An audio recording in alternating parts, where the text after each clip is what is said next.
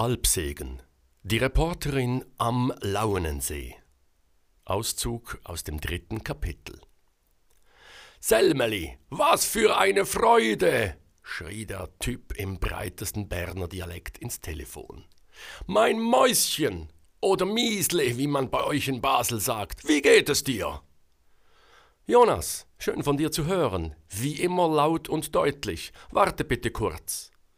Selma schaute nach rechts und links, überquerte den Fußgängerstreifen und ging zur kleinen Plattform oben an der Treppe, die zu den Rheinschiffen hinunterführte.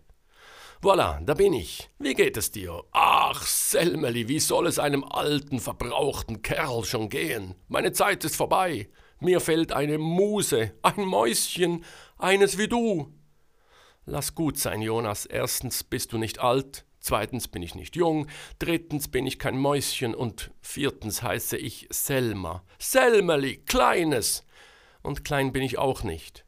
Du weißt, dass ich auf große Frauen stehe. Ha, wir wären ein großartiges Paar, Selmeli. Entschuldige, entschuldige. Selma natürlich. Madame Selma Le Grand Hedlund, alte schwedische Königsdynastie, veredelt mit französischem Adel und im noblen Basler Deich sess- und fresshaft geworden. Jonas Haberer lachte.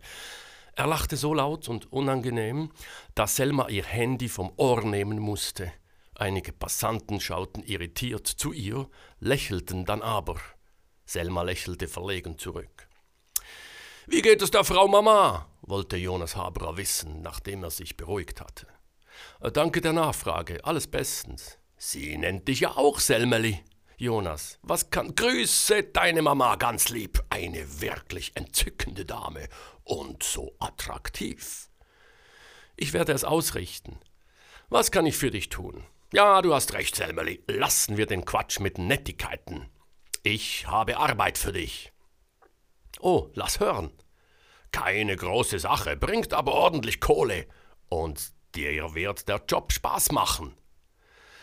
Ich steige weder in die Gosse, noch mache ich eine Recherche im Milieu. Diese Zeiten sind vorbei. Das waren aber schöne Zeiten. Nein, Selmerli, die Gesellschaft Serviceversicherungen will für ihr Kundenmagazin eine Reportage über eine Alpwirtschaft. Berner Oberland. Romantik. Alles gut, alles schön, tolle Fotos, Himmelblau, einige Filme dazu, Clips, Bewegtbilder, wie man das heute nennt. Bewegtbilder, was für ein dämlicher Ausdruck.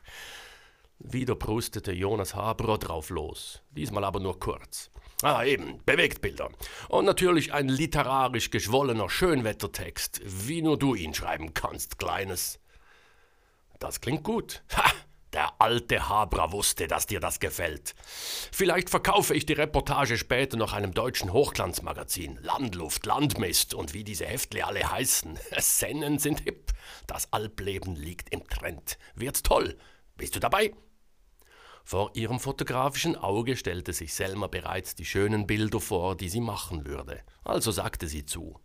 Wunderbar, nächste Woche geht es los, wenn das Wetter mitspielt. Du musst nichts mehr machen. Der alte Haberer hat das Konzept bereits zusammengeschustert und wird es dir übergeben, wenn du mit dem Zug von Basel ins Berner Oberland tuckerst.